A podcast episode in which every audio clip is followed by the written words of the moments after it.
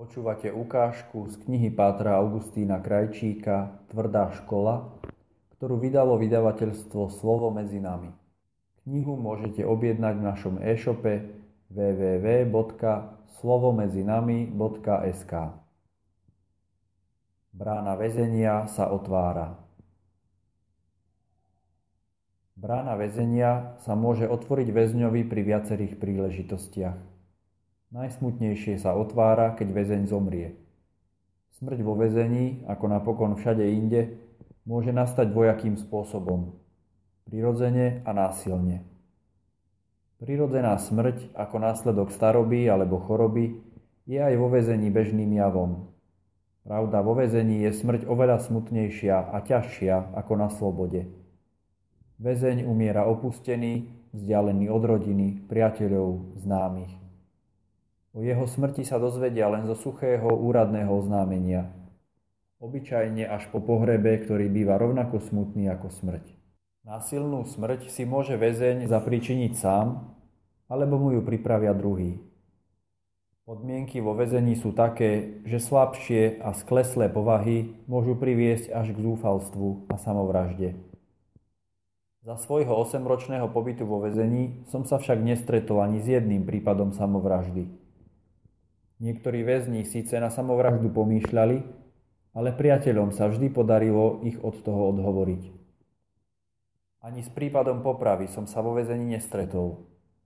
Iba s väzňom, ktorý bol neskôr popravený, ako som sa už o tom vyššie zmienil. No prípadov smrteľného úrazu som bol svetkom viackrát.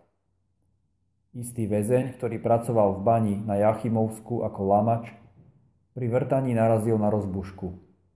Tá vybuchla a na mieste ho roztrhala. Iného vyhrabali z komína pri nakladaní hlušiny do banského vozíka. Ďalší sa v bani otrávil plynmi pri odpale. Správa väznice mŕtvoli kam si odviezla a pochovala. Ani sme nevedeli kam. Na Jachimovsku som zažil aj veľmi tragický prípad – Niekoľko väzňov pracovalo v tábore na brigáde. Upratovali priestranstvo blízko ostreľovacieho pásma.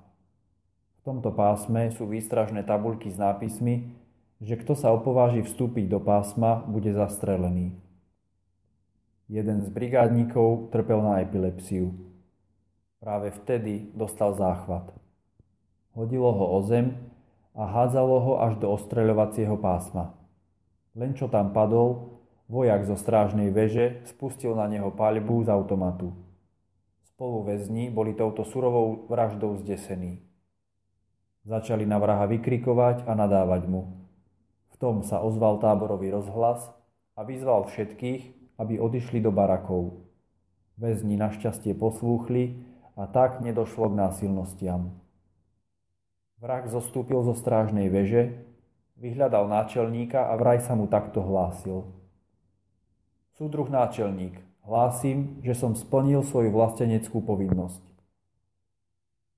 Akej odmeny sa mu za splnenie vlasteneckej povinnosti dostalo, neviem. Radostne sa otvára väzňový brána väznice, keď je z väzenia prepustený na slobodu. Väzeň môže byť prepustený z väzenia riadne alebo mimoriadne. Riadne je prepustený vtedy, keď si odpíka uložený trest. Trest si musí odpíkať až do posledného dňa. Nič sa mu neodpustí. Z väzenia je prepustený až nasledujúceho dňa po odpíkaní trestu. Domov ide každý v civilných šatách. Preto už mesiac pred výstupom žiada správa väznice príbuzných, aby mu poslali civilné šaty. Mimoriadne sa môže dostať z väzenia na podmienečné prepustenie po odpíkaní polovice trestu alebo na amnestiu. Každý väzeň má právo podať si žiadosť po odpíkaní polovice trestu, aby bol prepustený na slobodu. Keby sa tejto žiadosti spravidla vyhovelo, bol by som mohol toto podmienečné prepustenie zaradiť medzi riadne. Žiaľ, ako som sa vo väzení presvedčil, deje sa to len vo výnimočných prípadoch. Bol som svetkom viacerých žiadostí o podmienečné prepustenie, ale ani v jednom prípade nešiel väzeň domov. Preto som ho zaradil medzi mimoriadne prepustenia. Amnestia sa vždy týka rady väzňov. Preto býva veľmi často predmetom ich rozhovorov, ich želaní a snov. Udeluje sa pri zvolení nového prezidenta republiky alebo pri výročí oslobodenia našej vlasti. Amnestia nebýva nikdy všeobecná. Nikdy sa nevzťahuje na všetkých väzňov a na všetky paragrafy trestného zákonníka. Pri jej vyhlásení sú vždy presne vypočítané paragrafy, na ktoré sa vzťahuje. Ostatní väzni ostanú vo väzení a čakajú na ďalšiu amnestiu, ktorá sa bude vzťahovať aj na nich. Bol som vo väzení 8 rokov. Za ten čas bola amnestia vyhlásená viackrát, ale nikdy sa na mňa nevzťahovala. A na politických väzňov vôbec. Až 9. mája v roku 1960 Dočkali sa konečne amnestie aj politickí väzni. Vtedy bola amnestia predovšetkým pre politických väzňov. Už koncom apríla v roku 1960 prišiel do Mírovskej väznice okresný prokurátor z Olomovca a predvolával si väzňov, na ktorých sa mala amnestia vzťahovať. Vypitoval sa ich na priebeh výkonu trestu a najmä na miesto, kde by chceli po prepustení bývať kancelárii sa robili zoznamy amnestovaných a písali sa žiadosti príbuzným, aby im poslali šaty. Trvalo asi dva týždne, kým sa všetko pripravilo na prepustenie. Deň pred vyhlásením amnestie sme mali všeobecný nástup na veľkom nádvorí väznice so všetkými vecami. Tu nás rozdelili po skupinkách na jednotlivé oddelenia, kde sme strávili poslednú noc za mrežami. Ráno 9.